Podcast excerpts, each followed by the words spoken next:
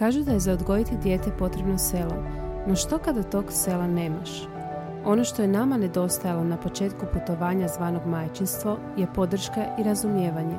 I upravo smo iz tog razloga odlučile pokrenuti zajednicu žena koje se međusobno podržavaju i ne osuđuju. Želimo ti pokazati da nisi sama, da je sve ono kroz što prolaziš sasvim normalno, te da si dovoljno dobra i onda kada se tako ne osjećaš. Dobrodošla u podcast Iskreno majčestvu u kojem ti svaki tjedan donosimo iskrene priče stvarnih mama.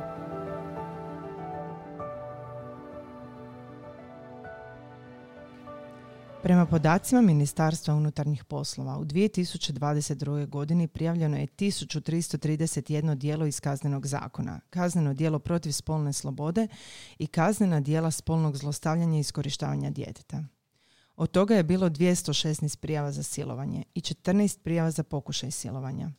Ono što je tužna realnost je činjenica kako ovi podaci ne prikazuju stvarno stanje rasprostranjenosti seksualnog nasilja, budući da se radi o dijelima koja se najmanje prijavljuju. Smatra se da na jedno prijavljeno silovanje u pravilu dolazi 15 do 20 neprijavljenih dijela zbog čega su ovi podaci i više nego alarmantni.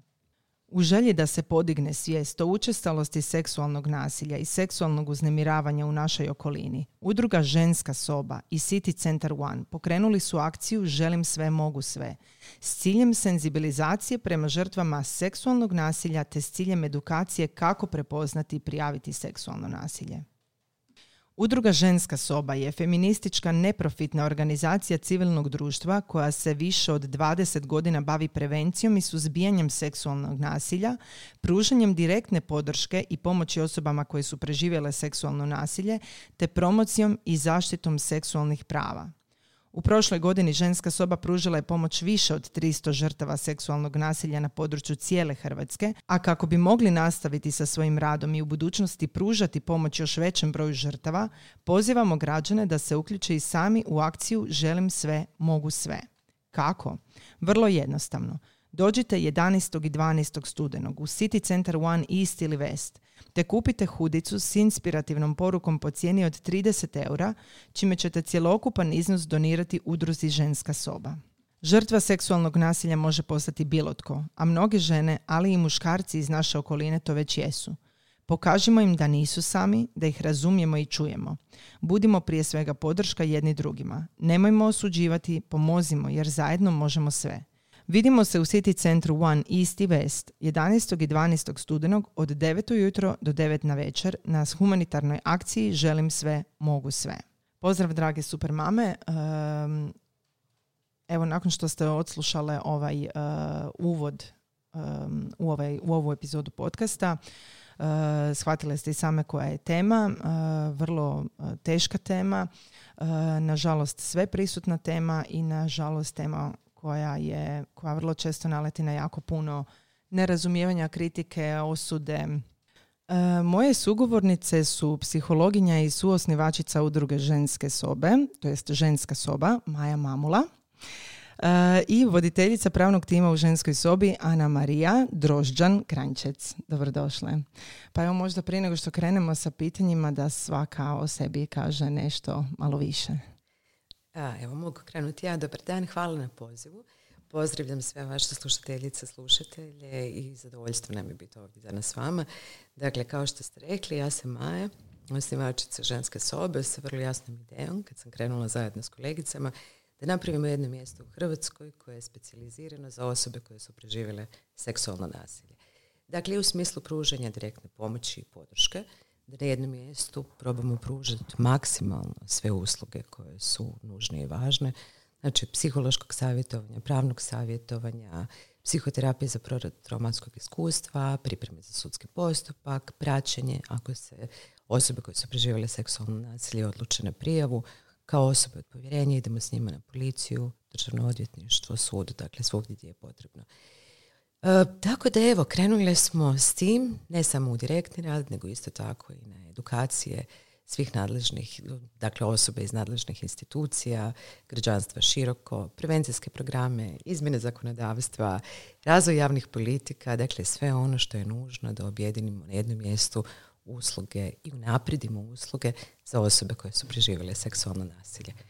Evo, kratko o ženskoj sobi, a što se mene tiče, kao što ste rekli, sami psihologinja i sad već nekakvih 27-28 godina direktnog rada na poboljšanju statusa prije svega žena u društvu i ženskih prava, ali onda naravno i ovog uskog područja, dakle rodno uvjetovanog nasilja s naglaskom na seksualno nasilje.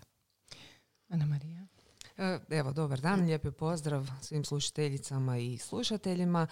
I za početak da vam se zahvalim na otvaranju ove teme u, u, u vašem e, javnom prostoru.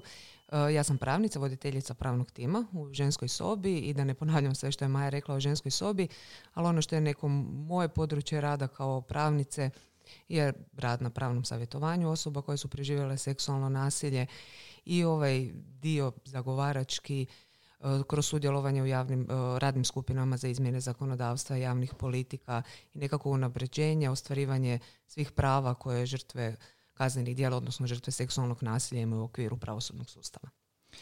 E, pa evo, hvala vam što ste odvojili svoje vrijeme i došli k, nama u ovaj mali naš e, podcast Iskreno o majčinstvu. E, I za početak bi ja krenula odmah sa definiranjem pojma seksualnog nasilja. Kako uopće, što ono sve obuhvaća i kako žrtva uopće može prepoznati da je zaista žrtva seksualnog nasilja? Da, prvi, u prvi tren kad tako pitate, zvuči kao logično šta bi bio problem, međutim ono što naše iskustvo i rad ukazuju to je da, da kad kažemo seksualno nasilje, većina ljudi misli na silovanje. I zapravo ne samo da misli na silovanje, nego misli na nešto što se zove real rape mit ili mit o pravom silovanju. Zamišlja dakle nekakvog nepoznatog počinitelja, mračne ulice, noć, počiniteljima oružje, žrtve se brani pa ima teške tjelesne ozljede. Zapravo u osnovi to tako ne izgleda u realitetu, možda u 5% slučajeva. U većini slučajeva to nesretno seksualno nasilje, da tako kažem, nešto o čemu izuzetno rijetko pričamo, što je uvijek nekako na marginama i sakriveno, je nešto skroz drugačije. Dakle, nema veze sa seksom i seksualnosti koliko god se povezuje, jer je potpuno suprotna osnova, kao i za svako nasilje. Seksualno nasilje je prije svega čin moći i kontrole, koji je iskazan na seksualni način, ali na koje žrtva nije dala pristanak ili ga nije dala svjesno i slobodno svjesno u smislu ne samo da može biti pod utjecajem droge za silovanje ili alkohola, nego isto tako svjesno implicira i djecu konkretno. Dakle, nekog ko apsolutno ne može dati pristanak jer ne razumije što se od njega traži, na što ga se nagovara, što se očekuje, kako to izgleda. Ili s druge strane, kad kažemo slobodno, odnosi se na situacije e, seksualnog nasilja kao sastavnog dijela nasilja u obitelji, gdje žrtva apsolutno nema mogućnost ne pristat, jer bi to onda impliciralo sa sobom čitav niz drugih oblika nasilja, uključujući teško tjelesno nasilje. E sad, kad uspijemo to izdefinirati, kad kažemo da je to prije svega čin moći i kontrole, on može biti iskazan na različit način. Može biti vizualan, može biti verbalan, može biti tjelesni.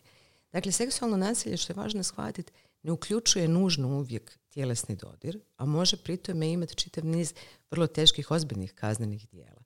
Dakle, osim ovih najčešćih podjela o kojima govorimo, kao što je seksualno uznemiravanje, dakle opet neželjeni, seks, neželjeni dakle, čin na koji osoba nije dala pristanak, koji može uključivati komentare tijela, izgleda, koje kakve prijedloge, sugestije, pa sve do dodirivanja različitih dijelova tijela. Važno je znati samo razliku kod seksualnog uznemiravanja.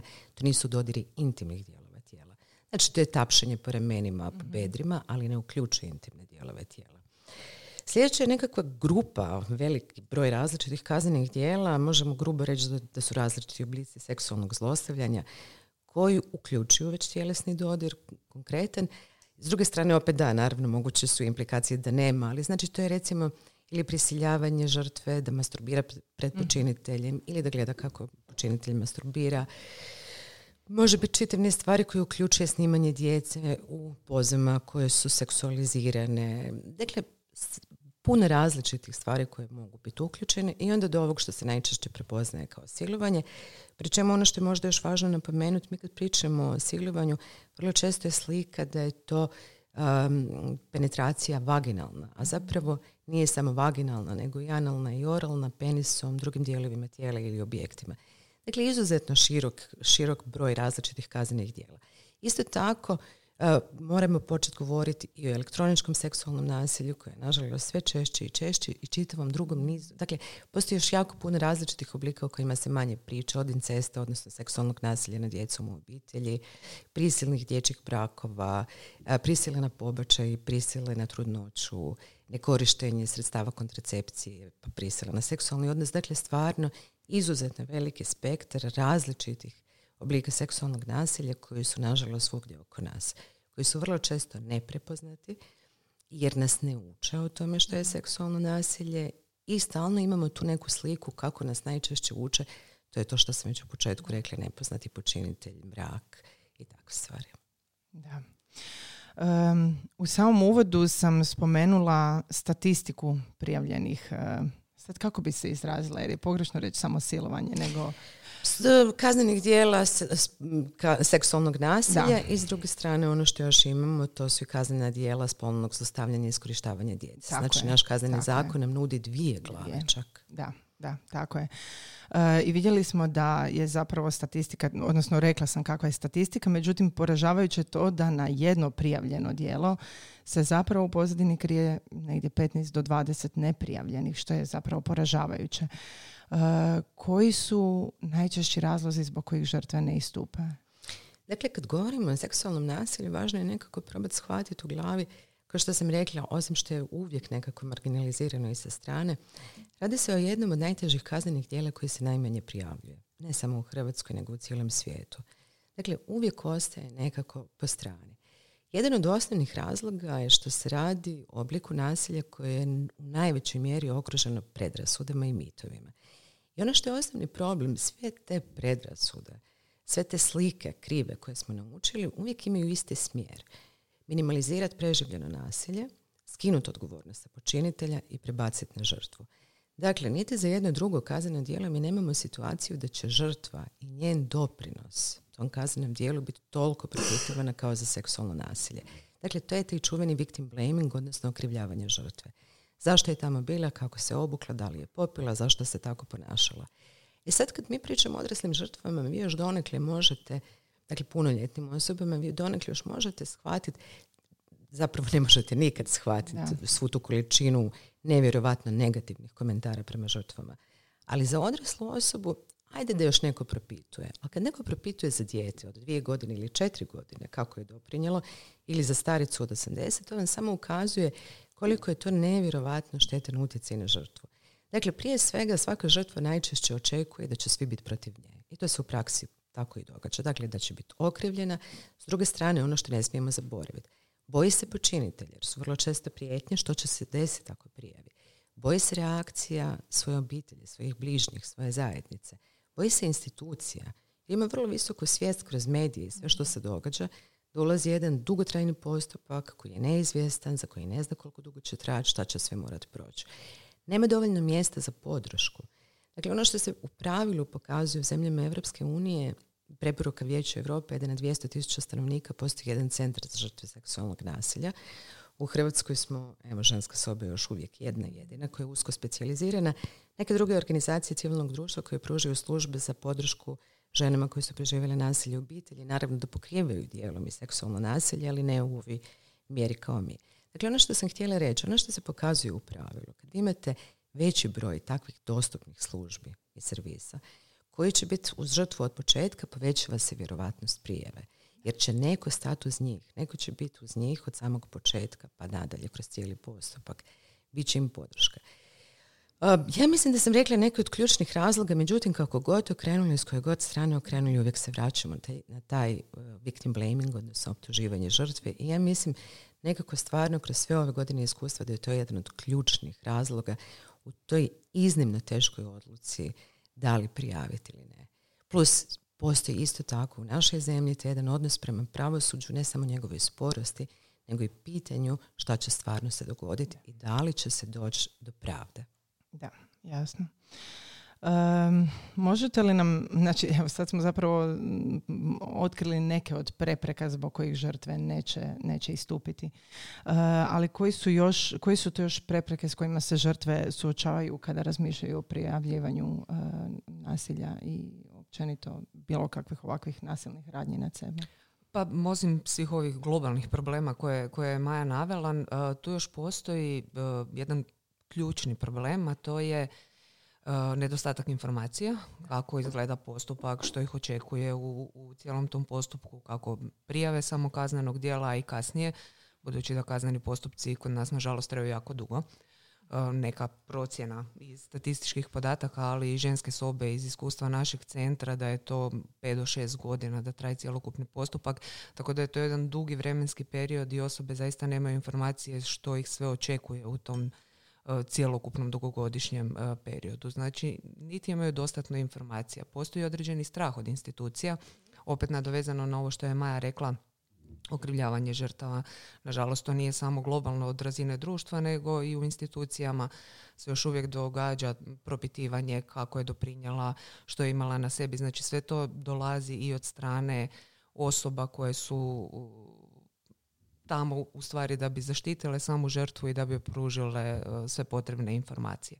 To je jedan od razloga. Drugi od razloga je i nedostatak informacija gdje se mogu obratiti za pomoć i podršku, jer e, mi smo jedine, sad to ćemo više puta vjerojatno danas i ponoviti, vezano uz problematiku seksualnog nasilja u Hrvatskoj i koliko god se radi na informiranju žrtava i zaista tu je puno napravljeno u Hrvatskoj na razini i institucija i kampanja i, i nekako kroz ovakve emisije i druge oblike informiranja da se pruže informacije gdje se mogu vratiti osobe za pomoć i podršku i dalje je to nedostatno. A jedan od ključnih problema zašto je nedostatno je način kako pristupamo osobama s tim informacijama. E, kod nas, na primjer, policija daje žrtvama informaciju gdje se mogu obratiti za pomoć i podršku, samo je pitanje načina koliko mogu shvatiti, koliko mogu razumjeti, što uopće znači neka pomoć i podrška, šta će dobiti od nas, tako da je to sve nešto što još u globalu, globalu moramo jako puno raditi e, na tom području. Kada bi imali informaciju kako im se može pomoći, i u procesu prijave i prolaza kroz kazneni postupak da imaju pravo na ne znam, besplatno psihološko savjetovanje, psihoterapiju, proradu traume, jednostavno da imaju tu mogućnost da netko bude s njima u cijelom tom procesu oporavka. Vjerujemo da bi sve to zajedno i doprinjalo postupku prijave. Jasno. što bismo sad onda mogli reći, koji bi prvi korak mogao biti ako se evo, prepozna žena da je žrtva, gdje, kome, koji prvi korak može napraviti? Pa tu možemo opet to podijeliti na neka dva kolosijeka. Naravno, sama prijava kaznenog dijela uh, ide prema nadležnim tijelima i institucijama. U Hrvatskoj su to ili policija ili državno odvjetništvo, ali neću reći velik broj, ali dostatan broj osoba se prvo obraća nama, organizacijama civilnog društva, odnosno ženskoj sobi, uh, vezano uz problematiku seksualnog nasilja, uh, baš iz tog dijela da bi dobile potrebne informacije i da bi dobile određenu podršku i taj faktor osnaživanja informacije što ih čeka i onda mi s njima najčešće idemo u ulozi osobe od povjerenja s njima prijaviti samo kazneno djelo u policiju ili državno odvjetništvo, sad sve ovisi o čemu se radi. Jasno. Kako društvo može raditi na uklanjanju svih ovih prepreka i kako pružiti veću podršku žrtvama? Pa tu postoje različite razine kako društvo može raditi. Znači prvo, prevencija je ključna, ja bih rekla, u cijeloj, cijeloj priči na razini društva i to od najranije dobi što u Hrvatskoj kronično nedostaje, rad na prevenciji vezano uz problematiku seksualnog nasilja. Zatim, kroz informiranje, kroz osvještavanje javnosti, kroz senzibilizaciju kako samih medija, kako izvještava to o, o problematici seksualnog nasilja, do uvođenja tih tema ajde kako da to kažem, nekako na dnevni red, ne samo uh, što smo mi u ženskoj sobi već, moram priznat, malo i, i alergične samo prilikom obilježavanja nekih relevantnih datuma ili kada imamo neki medijski eksponiran slučaj pa onda bi se svi uh, tih 4-5 dana u godini bavili uh, intenzivno tom temom, nego na način da zaista bude sustavno, uh, edukativno, prije svega ne senzacionalistički i, i, i upiranjem prstu, prstom u jedan pojedinačni slučaj i žrtvu koja je preživjela u tom konkretnom slučaju seksualno nasilje, nego zaista na jedan informativni način, edukativni način i na način da od najranije dobi, što ja mislim da je ključ, trenutne generacije možda starije dobi su malo u problemu, ali ono što moramo raditi je na mijenjanju svijesti, na mijenjanju percepcije, na mijenjanju predrasuda, stereotipa i cijele problematike okrivljavanja žrtava, ovo što je Maja govorila, tako da to je nešto što nas očekuje u budućnosti. Evo, ako se ja mogu, mhm. mogu samo nadvezati, dakle, upravo je to bio jedan od razloga zašto je ženska soba, dakle, mi smo praktički od osnivanja krenuli surađivati sa školama, a, kroz edukaciju nastavnika, nastavnica, stručnih suradnika, suradnica, ali naravno i djeca. I onda smo od 2017. krenuli u jednu veliku avanturu, to je da razvijamo u Hrvatskoj kulturalno osjetljive programe prevencije seksualnog nasilja, koji su stvarno metodološki izuzetno ozbiljno postavljeni. Dakle, osim što je sve razvijeno do najmanjeg koraka i najmanjeg dijelića sa vrlo atraktivnim videomaterijalima i svim, Radi se o programima koji su prošli ozbiljne provjere, pretestiranja, pa nakon provedbe programa posttestiranja za tjedan dana, za mjesec dana, sve kako bi vidjeli evaluaciju učinka. Tako da mi trenutno u Hrvatskoj, zahvaljujući evo prije svega radu ženske sobi i partnerskih organizacija koje smo bili na tome, imamo program prevencije seksualnog nasilja koji se zove Seksualno nasilje, edukacija i prevencija SNEP 1, koji je namijenjen za učenike i učenice srednjih škola. Razvili smo SNEP 2 Junior koji je namijenjen za više razrede osnovnih škola od 5. do 8. Trenutno razvijamo SNEP Online. To će biti platforma za djecu, odnosno učenike i učenice koji nemaju mogućnost sudjelovati u takvim programima. Iako ono što je važno naglasiti, mi smo zapravo u svim tim programima u SNEP-u 1 i SNEP-u 2 uključivali i testirali zapravo na izuzetno velikom broju škola iz cijele Hrvatske. Dakle, ideja je bila da uključimo sve županije, da se ne bi desilo da imamo program koji je funkcionalan u gradu, manje funkcionalan u manjoj urbanoj sredini. Tako da, i vrlo su sveobuhvatni. Dakle, mi prije svega educiramo nastavnike, nastavnice i stručne suradnike, suradnice, nakon toga roditelje i tako onda idemo na edukaciju djece. Reakcije djece su suprotno očekivanjima, svi su nešto razmišljali kao jadna djeca, kako će oni s tim. Mhm. Ne, postoji izuzetno visok interes za teme. Mi pokrivamo različite teme, dakle nije jedinstvena, znači općenito što je seksualno nasilje, kako ga prepoznati. Onda se dodirujemo jedne teme koja je nažalost u Hrvatskoj jako malo zanimljiva i uvijek postoji otpor, a iznimno važna. To je seksualno nasilje u obitelji. Onda pokrivamo teme kao što je elektroničko seksualno nasilje, seksualno nasilje u mladalačkim vezama. Dakle, cijelo vrijeme imamo nekakav osnovni cilj pružiti informacije o tome što je, da ga mogu prepoznati, kome se obratiti ako im se tako nešto dogodi. I treće što nam je nekako ključno, osim podizanja zapravo razine znanja i promjene stavova, to je povećanje empatije prema drugoj djeci koje su preživjela. Jer sustavno se pokazuje u praksi da kad mi u jednom razredu ili jednoj školi uspijemo napraviti pomak, da dijete koji je, za koje se zna ili koje je se nekom povjerilo, pa je tako nekako izašla informacija, ili s druge strane dijete koje je u razredu, ali nikad nikom nije reklo jer se ne usudi reći, kad dosjeti da počinje podrška, da, da druge djece pozitivno reagiraju. Ne znam, za manje, za manje razrede to je ne pišete pismo podrške ili što bi vi rekli prijatelji ili prijateljici da se to dogodilo, pa onda to oni obise po razredu. To je izuzetno moćna poruka za djecu koja sjede u tom razredu, koja šute i koja su naučila godinama šutiti, skrivati preživljeno iskustvo. Tako da mi planiramo i dalje na Snap 3 koji zovemo Kids i planiramo jednog dana i Snap 4 za vrtiće, to je baby varijanta. Dakle, stvarno nekako vjerujemo u to da moramo raditi promjene od, sa djecom, dakle od najmanje dobi. Da znaju prepoznati, da, se, da znaju kome se obratiti.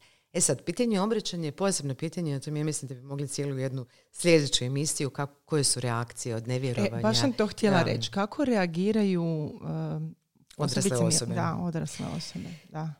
Postoje donekle razlika između roditelja i drugih, međutim, moramo biti svjesni da, da tu prvo idu one reakcije od nevjerovanja, šoka, iznenađenja, bijesa, ljutnje, pa do onog stvarno situacije i tugovanja i očaja što sad napraviti osjećaj bespomoćnosti. Međutim, kad to sve skupa probamo naći jedan zajednički nazivnik, u praksi to izgleda na sljedeći način. U većini slučajeva djecu niko ne shvati ozbiljno i prve reakcije su negativne. Dakle, svjetska istraživanja pokazuju, ne mogu vam reći Hrvatska, jer apsolutno nemamo podatke, ali ispadne da oko 75% djece doživi negativnu prvu reakciju. Ili je reakcija, ma nemoj mi pričat, mislim šta je izmišljaš, otkud ti sad to, ili ne vjerujem ti da je to bilo baš tako strašno, mora da si nešto krivo vidjela, do varijante, eto, sad ti se to desilo, a govorila sam ti da ne ideš tamo i da se ne dovodiš u tu situaciju. Dakle, najčešće, znate što je absurdno, što, što pokazuju svjetska istraživanja, dakle, meni je to osobno zastrašujuće koliko god radimo ovaj posao. Kad odrasla žrtva, odrasla osoba, se nekom povjeri da je u djetinstvu bila žrtva seksualnog nasilja, doživi pozitivnije reakcije nego dijete koje se nekom povjeri da je preživjelo seksualno nasilje. To je dakle zastrašujuće. Mislim da je tu najveći prostor za nas kao društvo da nešto mijenjamo. Da shvatimo da je seksualno nasilje oko nas, da je rodno uvjetovano, da u većini slučajeva žrtve jesu djevojčice, djevojke i žene, da žrtve rijetko kažu neposredno nakon preživljenog iskustva, nego obično prođe neki period od nekoliko godina, nekoliko tjedana, nekoliko godina i da žrtve izuzetno rijetko lažu.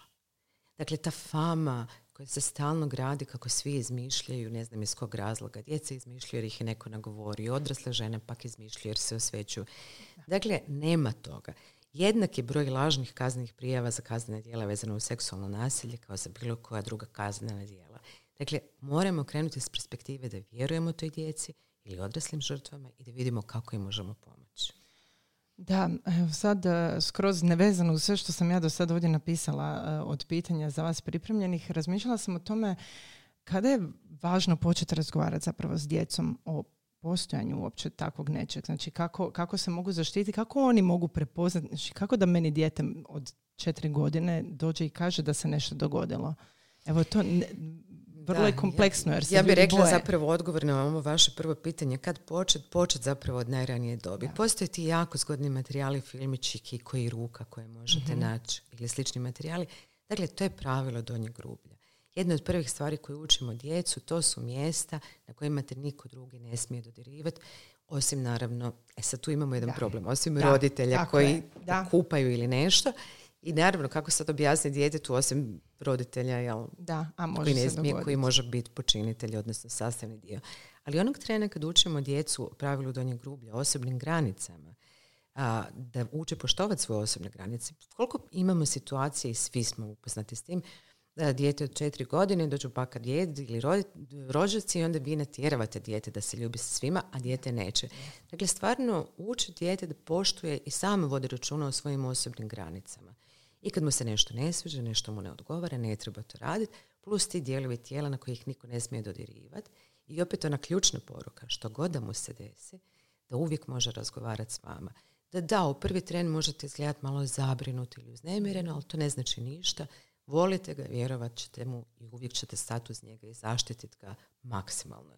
I to je ta neka poruka ako ju gradimo od najranije dobi, ona ostaje. Ona će negdje ostati kao značajno mjesto. Da. Jasno. A, ako se mogu još samo ja sekundu mm nadovezati e, razgovor s djecom, to nas vrlo često pitaju, a e, tu vidimo da je problem ili roditeljima nelagodno, odnosno neugodno razgovarati o toj temi, ali ne samo roditeljima, općenito odraslim osobima, osobama ono što mi vidimo kroz naše edukacije i stručnjacima i stručnjakinjama koji rade u sustavu, pa sad od zdravstvenog sustava, pravosuđa, obrazovanja i tako dalje, svi imaju određenu nelagodu pričati o seksualnom nasilju. Tu se opet vraćamo na našu prevenciju Naravno da postoje kod nas preventivni programi vršnjačko nasilje, elektroničko nasilje, nasilje u mladenačkim vezama, ali čim se dotaknemo seksualnog nasilja, svi nekako zaziru. Ne zato što neki od njih ne žele raditi i sa djecom, ali i kasnije kroz edukacije na tu temu, nego svi imaju određenu i, nelagodu i zaziru od problematike seksualnog nasilja. Tako da to je jedna stvar koju mi sad kroz ove preventivne programe i radimo s roditeljima da i njih učimo i, i, i o problemu seksualnog nasilja i da oni znaju kako otvoriti tu temu i razgovarati s djecom. Da, možda isto tako onda samo napomenuti ovo što sam pričala o ovim programima prevencije, SNAP 1, SNAP 2, a i budući. dakle, na web sajtu ženske sobe postoji link poveznica gdje postoje svi dostupni materijali i za učenike i učenice, dakle djecu, ali isto tako i za roditelje, kratki jedan filmić snimljen koji daje sve osnovne informacije uključujući kako pričati, kako otvoriti temu, kako naglasiti, plus naravno onda za sve iz obrazovnog sustava. Nešto što zasigurno može pomoći.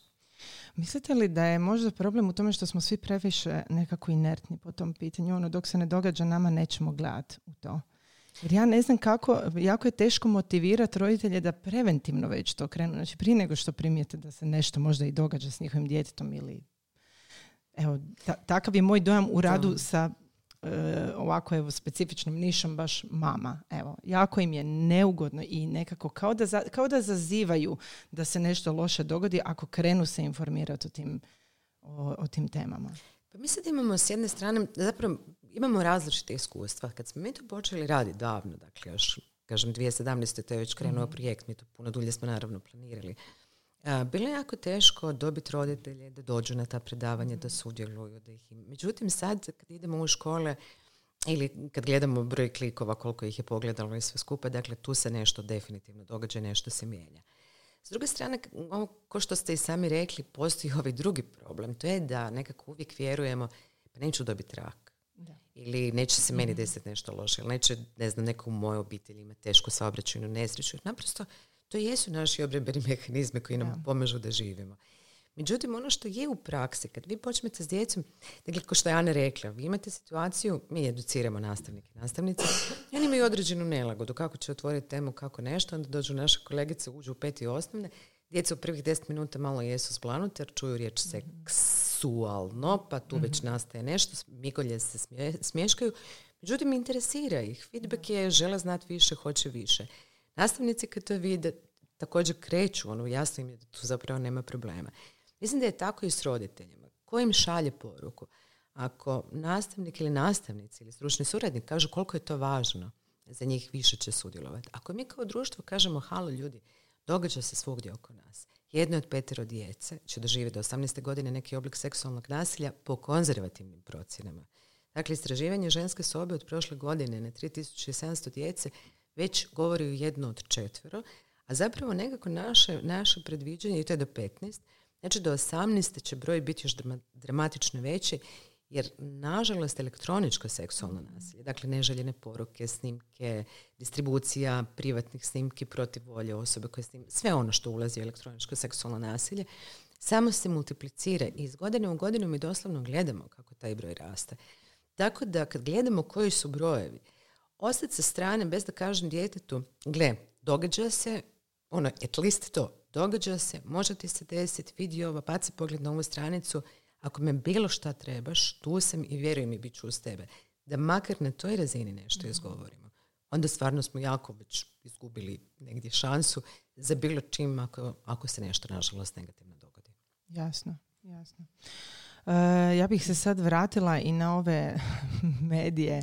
E, kako i na koji način mediji mogu utjecati na tu... Mislim, često se dogodi baš ovo što ste malo prije spomenuli. Uh, počne se, naravno, medijski eksponirani slučajevi, onda se svi jako aktiviramo, to traje četiri dana, onda ljudi zaborave, ali vrlo često se suočavamo, ja barem kad čitam komentare ispod, to su toliko agresivni komentari, najčešće usmjereni na žrtvu. Znači, rijetko kad se naprosto mi je neshvatljivo kako je to moguće. Na koji, znači, kako tome doskočiti, kako, kako zaustaviti to? Pa evo, mogu ja o tome, da, mediji imaju jako veliku odgovornost, imaju jako veliku društvenu odgovornost uh, na, na koji način izvještavaju o, o općenito nasilju nad ženama, po ovom slučaju seksualnom nasilju i ono što mi vidimo da ima proteklih godina tu ima pozitivnih pomaka jer se i radilo i na tom području i određene edukacije ženska soba je s pravobraniteljicom za ravnopravnost spolova radila i edukacije i izrađivala određene materijale.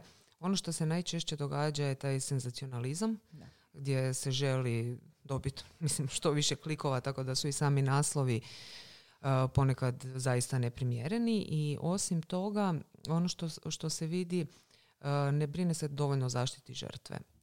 Da, najčešće će biti inicijali žrtve i počinitelja u, u samom nekom članku mm medijskoj objavi, ali da će se neki drugi detalji koji će otkriti identitet žrtve, posebice ako se opiše, mislim mi smo imali situacije slika kuće, e, pa se opiše se selo iz kojeg dolazi i tako dalje, tako da na taj način se otkriva identitet žrtve, što je naravno e, šteti samoj osobi, ali ne samo osobi koja je preživjela seksualno nasilje, nego i njezinoj obitelji i, i cijeloj okolini u kojoj se ona nalazi. Tako da tu mediji imaju zaista veliku odgovornost i uvijek se poteže to pitanje javnog interesa o informiranju. Naravno da postoji javni interes i naravno da postoji potreba za informiranjem o problematici seksualnog nasilja, samo je bitan način kako i ono što sam u početku govorila, jako je važno da bude informativno, edukativno, sa provjerenim informacijama, da, da društvo ima korist. Znači da se vratimo na ono pitanje razbijanje predrasuda i mijenjanje te neke stigmatizacije žrtava i, i javnog mijenja o problematici seksualnog nasilja, a ne da upiramo u pojedinačne slučajeve.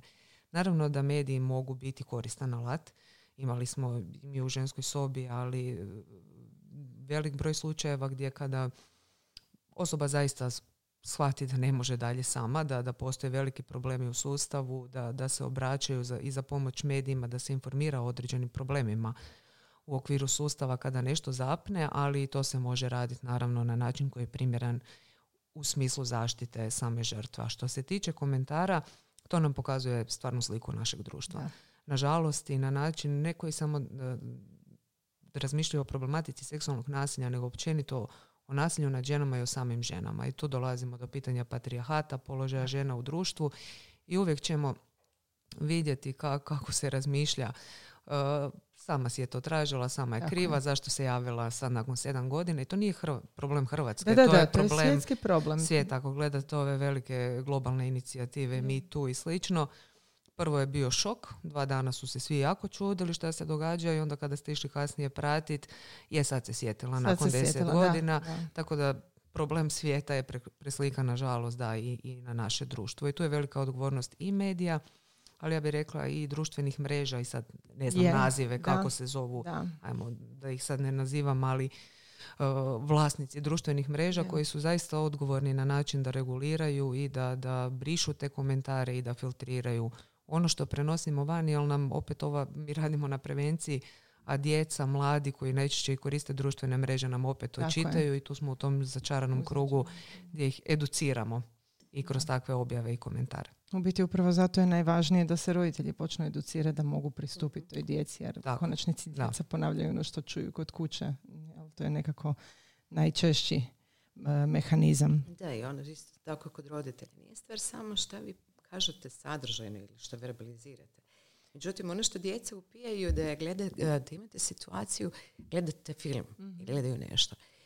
Prema žrtvi seksualnog nasilja ili nekog, nekom drugog nasilja, mhm. kad krenu komentari koji su negativni, djeca to upijaju. I vrlo im je jasno da poslije toga i da se njima nešto slično dogodi, da će imati slične komentare. Tako, da mislim da kao roditelji imamo posebnu odgovornost. Na koji način komentiramo takve stvari ispred svoje djece sa punom svješću što to implicira ako se njima nešto dogodi, da li mhm. će nam se obratiti. Da, jasno. mislim, jasno je da postoje strategije za podršku žrtava seksualnog nasilja. Uh, koje su to strategije? Kako se može stvoriti uh, sigurnije okruženje za njih? Izvoliš. ja mogu reći za početak ono što je neka naša osnovna ideja i s druge strane koje jesu neke svjetske prakse. Dakle, gledamo iz perspektive ženske sobe, mi smo feministička organizacija, dakle, koja radi u skladu s feminističkim principima. Mi radimo s osobama koje su preživjele seksualno nasilje. Većina jesu žene, jer je jednostavno rodno uvjetovano nasilje, dakle onaj oblik nasilja u kojem u većini slučajeva žrtve jesu djevojčice, djevojke i žene, a počinitelji muškarci. Međutim, radimo i sa muškarcima, bez obzira da li su preživjeli seksualno nasilje u djetinstvu, pa su sad odrasle osobe, ili su akutni slučajevi. Međutim, to sam samo navela jer vrlo često postoji ta predrasuda kad kažete feministička kao da imamo ne znam koji išiju. Ne, mi samo dajemo glas za ona prava koja su zapravo izuzetno ugrožena, ženska prava su ugrožena u smislu nasilja. I sam UN kaže da zapravo ne postoji veće kršenje ljudskih prava u svijetu nego što je nad ženama, mm vezano uz različite oblike nasilja koje preživljavaju. E sad da se vratimo nazad. Koji su to principi? Naš osnovni princip je da mi vjerujemo. Dakle, mi nikad ne krećemo iz perspektive da li je to istina ili nije. Mi nismo tijelo istraga, niti nam to išta znači. Um, idemo apsolutno iz perspektive poštovanja i uvažavanja. Ne donosimo odluke umjesto osobe, mi savjetujemo i govorimo što je kako se može napraviti, na koji način, što su plusevi, što su eventualni minusi, ali ne preuzimamo kontrolu nad njenom, njenim životom. Dakle, prije svega je stvaranje tog osjećaja sigurnosti, jedno sigurno mjesto gdje neko razumije, gdje podržava, gdje počinje vraćati kontrolu nad svojim životom i gdje može postepeno kroz osnaživanje biti sve jače i jače da može ponovo živjeti svoj život, gdje ovo nije centralna ili najvažnija stvar, da, preživljeno seksualno nasilje nikad neće zaboraviti. Ono jedino što može naučiti je kako živjeti s tim iskustvom i živjeti dalje jednako kvalitetno ili možda kvalitetnije, s obzirom da postoji nešto što se zove posttraumatski rasti, dakle mogućnosti stvarno da se iz teškog iskustva nekako iziđe van jači za neke druge stvari, sa većom empatijom, sa nekakvim drugačijim sustavom vrijednosti. Ono što, kad bi to sad hladno rekli, to su zapravo neki osnovni, osnovni principi koji su vani utemeljeni upravo za rad sa žrtvama seksualnog nasilja. To je prije svega da su rodno osjetljivi, dakle da imamo apsolutnu svijest da nije jednako i da je veća vjerovatnost da su djevojčice, djevojke i žene upravo zato jer je temelj seksualnog nasilja kao i drugih oblika nasilja nad ženama povijesna nejednakost i dakle neravnopravnost, odnosno nejednaka moć žena i muškaraca kroz stoljeća i kroz povijest. Druga stvar na koju smo usmjereni ili na koji način radimo je e, pristup utemeljen na razumijevanju traume. Dakle, nešto što je vani u svijetu, sad već stvarno u svim institucijama prisutno, uključujući u pravosuđu, to je da u svakom trenu imate svijest da znate što je trauma, koje su najčešće reakcije, prve reakcije na traumu, da žrtva ne mora nužno izgledati uvijek kako ju zamišljamo, ono idealna žrtva, sirota, uplakana i jadna, nego da može biti bijesna i ljuta zbog mhm. svega što je proživjela i reakcija koje doživljava. Tako da je izuzetno važno stalno imati punu svijest što implicira trauma i koje su njene posljedice, jer mi radimo s tim osobama koje su visoko traumatizirane. I treća stvar je pristup usmjeren na samu žrtvu, odnosno na preživjelu. Dakle, kod nas ne postoji špranca. Mi svakom slučaju pristupamo i timski i na način da probamo sagledati što je to što možemo napraviti kao tim i na koji način se stvarno posvetiti ako želimo doći do rezultata. Dakle, usluge koje su potpuno besplatne, trudimo se da budu pravovremene, dakle da nema nekakvih velikih odgoda čekanja od 3-4 mjeseca ili nešto kao što je nažalost u sustavu zdravstva. I isto tako da probamo Dakle, osim što je dakle, i besplatno i pravovremeno, da je usmjereno na tu žrtvu, dakle da stvarno pokušavamo naći modalitet da pomognemo, bez obzira da li je to kazneno djelo prijavljeno ili nije prijavljeno. Osim kod djece. Kad radimo s djecom, tu nema izbora, tu jednostavno mora biti prijavljeno. A sad, zahvaljujući snazi ili jačini direktive o minimalnim pravima žrtava kaznenih dijela, gdje je jasno rečeno da se može raditi s njima i kad nije prijavljeno kazneno djelo. Dakle, teško ćete vi dobiti nekog koji prežive seksualno nasilje prije deset godina da ga ide sad prijavljivati, jer je svjesna ta osoba koja je šansa da se išta dokaže i da ju institucije shvate ozbiljno. Da. Evo, to su neke osnovni, osnovni modaliteti, najkraće rečeno, no, na temelju kojih mi radimo, ali isto tako mi to pokušavamo prenijeti na rad drugih institucija, mm dakle kroz edukaciju na policijskoj akademiji, pravosudnoj akademiji, jer to je ključ. Onog trena kad mi promijenimo kao društvo i kao institucije nadležne odnos prema žrtvi, povećavamo šansu da će se prijaviti veći broj slučajeva. Tako je, tako je. Kako se pravilno obučavaju stručnjaci koji se bave ovom tematikom, znači koji, koji rade sa žrtvama seksualnog nasilja, znači od psihologa, od socijalnih radnika, od pravnih savjetnika i svih ostalih institucija? Ja mislim da smo tu, nažalost, na početku. Koliko god guramo i stvarno ko ženska soba i u okviru nacionalnog plana za suzbijanje seksualnog nasilja koji nastane na našu inicijativu i čitavog niza stvari. Ono što cijelo vrijeme nastojimo upozoriti da sve struke za koje postoji šansa da će danas sutra doći u kontakt sa žrtvama bilo kojih kaznenih dijela s elementima nasilja, a pogotovo seksualnog nasilja, da moraju imati takve sadržaje već inkorporirane u, u prilikom svog osnovnog obrazovanja, dakle na fakultetu, mhm. A nakon toga je ključ da sve struke, od policije, od pravosuđa, od pomagačkih struka za zaštitu mentalnog zdravlja, sustava obrazovanja, da moraju imati daljnje specijalizirane edukacije. Kao što je vani. Mi ne možemo očekivati da će osobe koje nisu na faksu ništa slušale o seksualnom nasilju, poslije nisu završile ni jednu mm. edukaciju, prestati perpetuirati predrasude. Jer nemaju na temelju čega. Oni samo prenose ono što su učili. Dakle, mi dan danas imamo priliku čuti državnih odvjetnika, odvjetnica, sudaca, sutkinja, da je seksualno nasilje rezultat jake seksualne želje. Reći da je seksualno nasilje rezultat jake seksualne želje je kao da kažete da je knockout, dakle da nekog mhm. šakom udarite u glavu, zapravo rezultat toga što ima potrebu nekog podragati, dodirnuti po licu. mm Nema veze jedno s drugim. potpuno moć i kontrola ili nešto što je željeno i obostrano. Nikakve veze nema jedno s drugim. Tako da izuzetno je teško jer zapravo nema jedinstvene edukacije. Dakle, svaka, svaka struka bi morala imati neki svoj sistem verificiranih edukacija. Opet je izuzetno važno ko vam drži edukaciju. Cijela priča seksualnog nasilja, ja to odgovorno tvrdim nakon 28 godina ovog posla, je o stavovima, odnosno o vrijednostima koje unosite.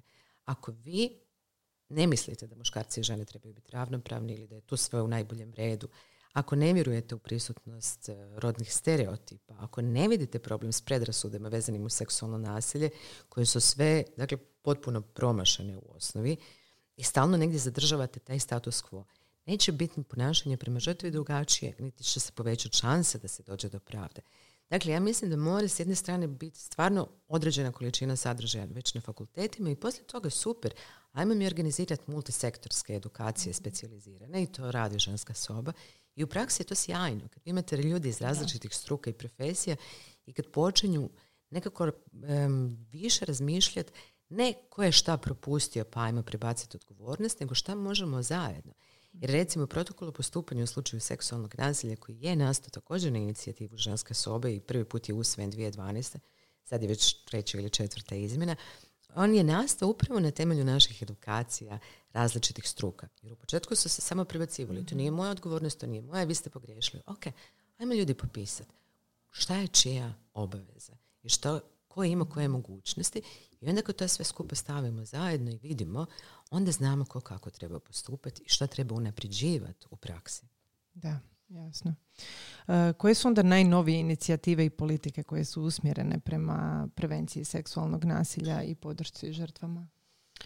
Pa one koje bi nekako rekla spadaju u djelokrug rada e, ženske sobe, ono što je nešto najnovije, ima je sad malo prije ispomenula, e, nastalo na inicijativu mhm. ženske sobe i mi smo zaista jako ponosne i na taj uspjeh i, i, i rezultat, a to je postojanje prvog sveobuhvatnog dokumenta u Hrvatskoj javne, javne politike koja se bavi isključivo problemom seksualnog nasilja, znači nacionalni plan o suzbijanju seksualnog nasilja i seksualnog uznemiravanja i to ne da je samo u Hrvatskoj, mi smo sad zaista i primjer na razini Europe da imamo takvu javnu politiku koja se bavi isključivo i razli- svim segmentima, ovo što, što smo danas i pričali, znači od edukacija, prevencije, osvještavanje javnosti, nužnost postojanja specijaliziranih servisa za osobe koje su preživjele seksualno nasilje i zadnji, zadnji element je i rad sa počiniteljima seksualnog mhm. nasilja. mm Zašto smo to inicirale? Zato što kako se specijalizirano bavimo tom temom, nikada nije postojalo tako jedno mjesto koje na sveobuhvatan način obuhvaća sve te segmente. Postojalo su naravno druge javne politike vezane uz nasilje u obitelji, e, za, zakoni, protokoli i slično, ali ne nešto što, što pokazuje koja je neka strategija i plan na razini države što će se raditi, što se planira napraviti e, da bi se unaprijedio e, rad na problematici seksualnog nasilja. Tako da to slobodno možemo reći da je dijete ženske sobe da, da smo inicirale, da je vlada je to prihvatila i ono što nam sad slijedi zaista da se na razini države sve mjere koje su predviđene da se provedu, da sva nadležna tijela sudjeluju onako kako im je zadano tim e, nacionalnim planom, a i naravno uz uključenost ženske sobe u potpunosti. Jasno. A i drugi dio koji se tiče zakona? Da, dobro, to, to je trenutno je u tijeku, sad je završilo se javno savjetovanje, ali ono u čemu ženska soba dugo, dugo sudjeluje cijelo vrijeme sudjeluje intenzivno zadnjih šest godina kroz svaku radnu skupinu, to je kontinuirane izmjene e, zakonodavstva. I tu zaista možemo reći da je došlo do velikih e, promjena, da su se dogodile promjene na razini zakona i brisanje kaznenog dijela spolnog mhm. odnošaja bez mhm. pristanka, ukidanje zastare za najteže oblike spolnog zlostavljanja i iskorištavanja djece, e, podizanje zatvorskih kazni vezano uz kaznena djela protiv spolne slobode. Zaista nešto na što smo mi, od kada su ovaj postojeći zakon stupio na snagu 2013. kontinuirano ukazivale da su problemi, nekako jesmo uspjele u suradnji sa, sa institucijama kroz radne skupine dovesti do tih promjena. Da, bravo. Hvala. Uh, da, za kraj ovog, e, kako možemo aktivno zapravo svi sudjelovati u stvaranju društva koje neće tolerirati seksualno nasilje? Onako Da, sad, sad to isto probati reći jako kratko je zahtjevno. Ja prije svega vjerujem da, da mi kao građanke i građani ove zemlje imamo moć raditi promjene. I na kraju krajeva, evo, mi smo živi dokaz Da. da postoji ta mogućnost. Ali ne mora svako osnivati organizaciju civilnog društva ili ne znam, raditi koja čuda. Ali u svakom slučaju a, prije svega krenut od brige i empatije za svoju obitelj i svoje bližnje i svoje susjede i svoju zajednicu. Dakle, ne zatvarati oči, ne praviti se da ne vidimo, ne tvrditi da to nije naša briga, da neko drugi mora biti odgovoran. Ne prebacivati odgovornost na neka imaginarna tijela koje to ne znaju ili na tu nekakvu imaginarnu, vrlo često govorimo to je odgovornost države, što Da, god to impliciralo. Da. Dakle, ja mislim da vrlo često smo a, i u situacijama koje su nam sumnjive, nejasne, spremni ne reagirati, spremni okrenuti glavu i misliti možda sam krivo vidjela, možda nije moj problem. Ja nekako vjerujem da je to prvi temeljni korak svakog od nas. To je kad primijetimo bilo šta što nam izaziva nelagodu. Način na koji se neko ponaša prema djetetu na cesti ili prema drugoj osobi, drugoj ženi koja je na cesti. Ne okrenut glavu, nego doći pita direktno mogu li pomoći ili da li postoji nešto što mogu učiniti. S druge strane, isto tako vjerujem da i kroz nekakve oblike toga da sami čitamo, vidimo, na kraju krajeva promislimo. Ne na način da perpetuiramo opet postojeće predrasude, nego da promislimo što je to. Mislim da se neke stvari mogu mijenjati. U međuvremenu postoje brojni filmovi i, i hrvatski i regionalni. Dakle, kolega koji je ravnatelj Đuro Gavran je snimio izuzetno dobar film Jedna od nas a, koji upravo govori o tome da na proslavi mature se javi njihova kolegica koja je bila učenica zajedno s njima, koja se povjerava prvi put da neće doći, ali da je evo to bio jedan od razloga, gdje vi pratite taj proces kako izgleda u običnom normalnom društvu, kao wow, šta sad? E, film Incest Trauma Centra iz Beograda koji je ne- iznimno moćan film i ja nekako vjerujem da pogotovo svako iz obrazovnog sustava ga treba pogledat. Novo je da sam bila zlostavljena. Čitavog niz različitih drugih stvari do kojih, koji su dostupni, do kojih se može doći, koji podižu razinu svijesti. Ali kažem, uvijek krenuti od toga. To nije nešto što je rijetko ili što se događa drugom. Oko nas je što ja kao pojedinka ili pojedinac mogu učiniti ili na koji način mogu doprinijeti. Neko više, neko manje. Ali već to da smo svjesni da postoji da ne okrećemo glavu, ja mislim da je izuzetno važno. Da, jasno. Evo baš razmišljam koji je to razlog zbog kojeg nam je svima nekako nelagodno prić u tim situacijama. Ja se sama znam naći u situaciji da ono razmišljam i jel bi trebala, jel trebam možda sad odreagirati? S druge strane, malo je tu prisutan i strah, što ako e, moje ponašanje trigerira potencijalnog zlostavljača na nešto još gore. Evo, ne znam e, što tu savjetovati. Ja vas potpuno razumijem, ali mislim da je to univerzalno pitanje. Da. Jer svako od nas ima strah, ja još imam i dodatno, ja imam i žrtvu. Da, Jer Da. žrtva, na primjer nasilja u obitelji, koja živi u konstantnom strahu i prisilnoj kontroli u koju je uveo počinitelj, ako vi taknete počinitelja, ona ga de facto mora braniti. da. Ne zato što ga želi braniti, nego što ga mora braniti da bi preživjela dolazak kuće. Ali ja stvarno vjerujem da, da uvijek to direktno obraćanje osobi koja doživljava nasilje, žrtvi, ne počinitelju, Ok, postoji li nešto što mogu učiniti. Možda će vam reći ne, možda će vam opsovati reći goni se jer ugrožavate status quo, ali je čula, da. neko vidio Ok. i da je primijetio. Mi na neki način smo otvorili, odškrenuli vrata. I na kraju krajeva i logo ženske sobe su odškrenuta vrata. Svako od nas ako šalje poruku vidim te, Mhm. već je to neka moćna poruka. Možda pet puta prođete kroz te susjede i svaki put kažete postoji li nešto što mogu učiniti za vas. Četiri puta vam možda kaže mi se s očiju. Peti put će pomisliti ok, možda neko. mogu doći pitati šta da napravim ili bilo, bilo šta od toga. Dakle, ako sustavno i stvarno razmišljamo, prije svega opet to pitanje empatije, ako prestanemo biti samo u svojoj glavi i shvatimo da oko nas postoje ljudi koji nešto možda izuzetno boli, koji proživljavaju teške stvari. Ako prestanemo to vjerovati samo da najvažnije kako smo mi, da je nama sve super, a ostali sad oko nas. Da. Kako god im jasno. Bog da i sreća. Ništa od toga. Tako da te neke minimalne promjene ja stvarno iskreno vjerujem u njih. Na kraju krajeva ne znamo na različite materijale koje distribuiramo, već i to znači da neko ne uzme i ne baci u smeće. Ne znam, ako mi ostavljamo kod liječnika, liječnica, kod mm pedijatara, bilo gdje ginekologa, po školama, centrima za socijalnu skrb, da neko ostavi taj letak možda negdje gdje ga mi nismo stavili. tako je. Znači, stvarno ne moramo raditi mega velike promjene, ali nekad su male promjene od puno ljudi. Ono, kap po kap, stvari se mijenjaju. Da, mislim, mislim da ste jako puno ljudi sad pomogli s ovom e, informacijom da ne moramo nužno biti ono spašavatelji koji će ići u konflikt sa uh, onim koji uh, zapravo je agresor, nego pristup žrtvi. Tako da evo, hvala vam na tome. I evo, ako za kraj želite uh, još jedan put spomenuti što se događa u City centru uh, One uh, 11. i 12. studenog, čisto da zaokružimo cijeli ovaj podcast.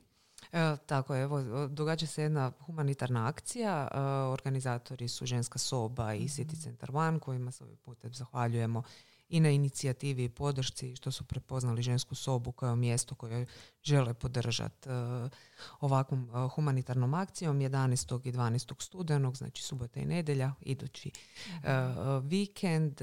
bit će javna akcija pod geslom Želim sve, mogu sve prikupljat će se sredstva za rad ženske sobe, odnosno za unapređenje i obnovu našeg prostora koji nažalost nije u, u najvećoj mjeri dostatan, odnosno adekvatan za, za, za ovo sve što radimo i s obzirom i na povećanje broja osoba koje nam se obraćaju i nužnost proširenja i naših savjetovališnih prostorija i da samim osobama koje nam dolaze učinimo taj prostor što ugodnijim, da se tamo kod nas što, što bolje osjećaju.